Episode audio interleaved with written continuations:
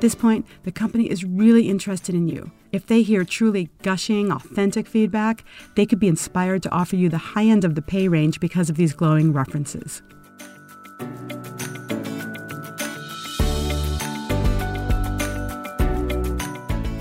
When you're interviewing for a job and the HR manager asks you for references, that can be a really thrilling moment because it means you're almost over the finish line. But you don't have the offer yet. And even if you did, I once saw a company rescind their offer to someone during the reference check stage. So you have to be really smart about who you provide as a reference and how you do it. Hi, this is Diana Burnell O'Leary with Job Talk Weekly. Today, we're going to talk about how you can use your references to help put you over the top, make that company love you even more, maybe even boost that salary offer. The process itself of strategically lining up your references can also lead to new jobs. Let's dive in.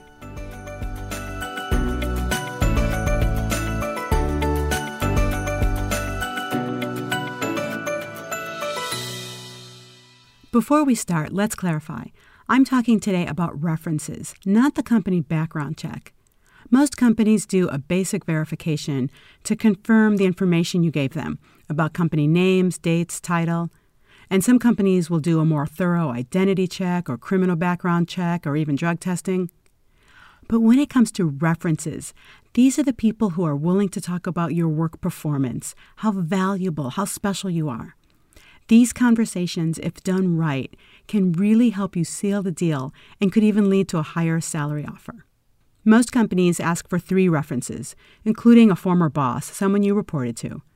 And if you're a manager, your new company will probably want to hear from someone you supervised.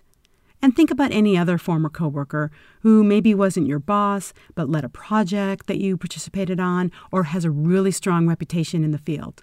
It's really helpful if your reference knows the industry because they can speak the language. It'll be easy for them to translate your success, your impact. But here's where it can go wrong ask first. You'd be amazed at how many people list a former boss for a reference and don't bother to tell that person.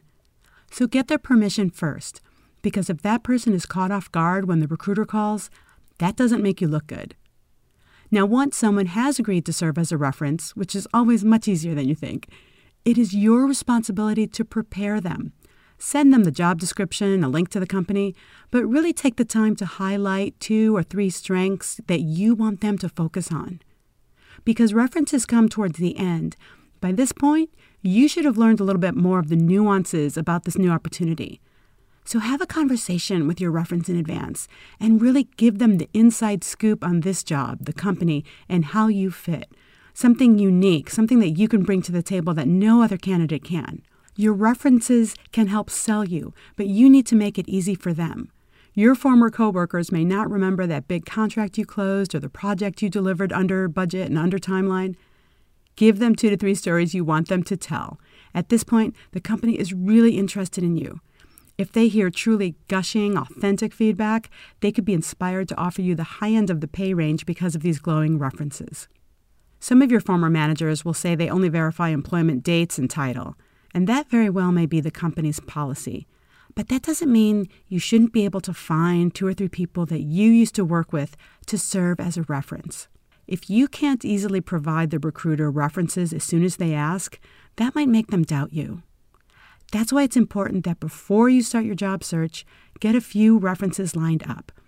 And you can be selective about it. Line up four or five people to serve as a reference. Then, based on the opening, give the recruiter the top three who would be most relevant to that opportunity. And for God's sakes, don't give them a reference unless you are 100% sure that the person will gush about you. I know that sounds obvious, but I've seen people struggle here. And this can be hard if you've recently had a bad job situation where you and your boss just weren't in sync and maybe you were only at a company for a short time. If that's the case, go back two jobs earlier. I'd rather have you go back a few years and find the right person than just go with your most recent boss just because you think the timing is more important. The other upside to lining up references early is that it could help you with job leads. If you haven't talked to a former coworker or your old boss in a while, they don't know you're looking. This is a great way to reconnect. You don't have to dwell on why you're leaving. You can say it's just time to move on, there's really no opportunities for growth, and just start talking about some of these new jobs that you're really excited about. Even if you hate your job or your current boss, no one needs to hear that right now. So ask them if they know of any openings or have any ideas of who you should talk to.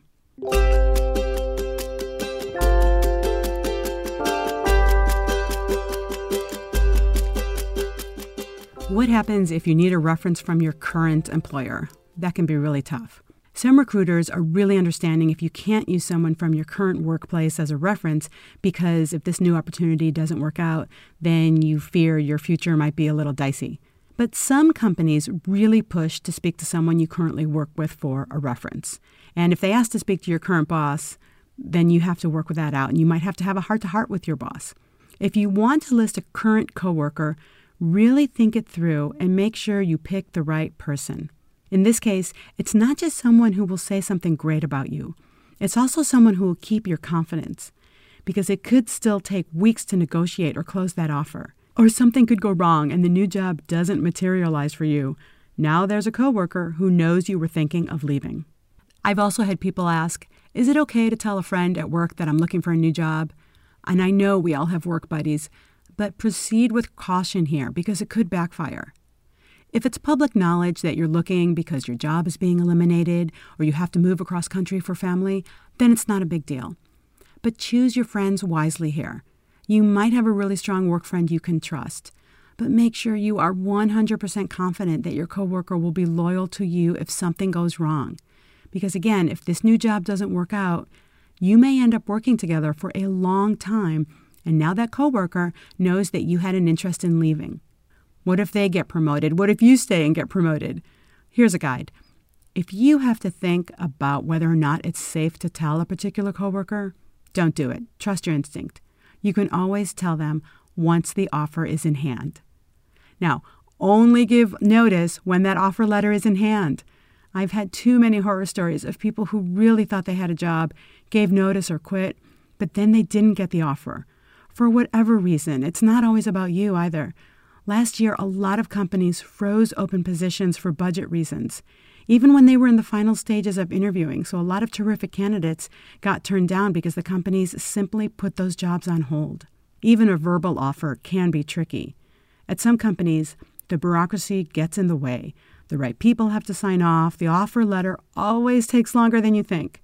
And that can make for an awkward, anxious few days. I know you're eager to move on and you might be eager to quit. But the best thing to do is to wait until you have the new offer. And yes, please give two weeks' notice. Some industries require more. Some bosses might say, you know what, I appreciate the two weeks, but you can make Friday your last day. That's not your choice. Your responsibility is to give the two weeks. If they tell you to wrap it up by Friday, especially if you're in a sales job, that's probably going to happen. That's fine. But it's up to you to give the two weeks' notice and to leave gracefully. It might be so tempting to tell them what's really on your mind, but now is not the time for that. You never know when you might end up working with these people again or seeing them socially. I knew a guy once who left a company for a few reasons, but in part because he and the new division leader weren't on the same page. Fast forward not even two years later, that woman ended up being recruited to work at his new company, and she was now his boss. So, really identify the top four or five people who will sing your praises in a way that is relevant to the new job you want. Talk to them in advance, and don't give notice until you have the offer. And we want to hear about your offers. I have heard from some of our job seekers who landed jobs recently. Thank you for letting me know.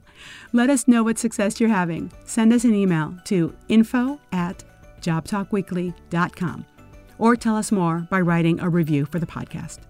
See you next week.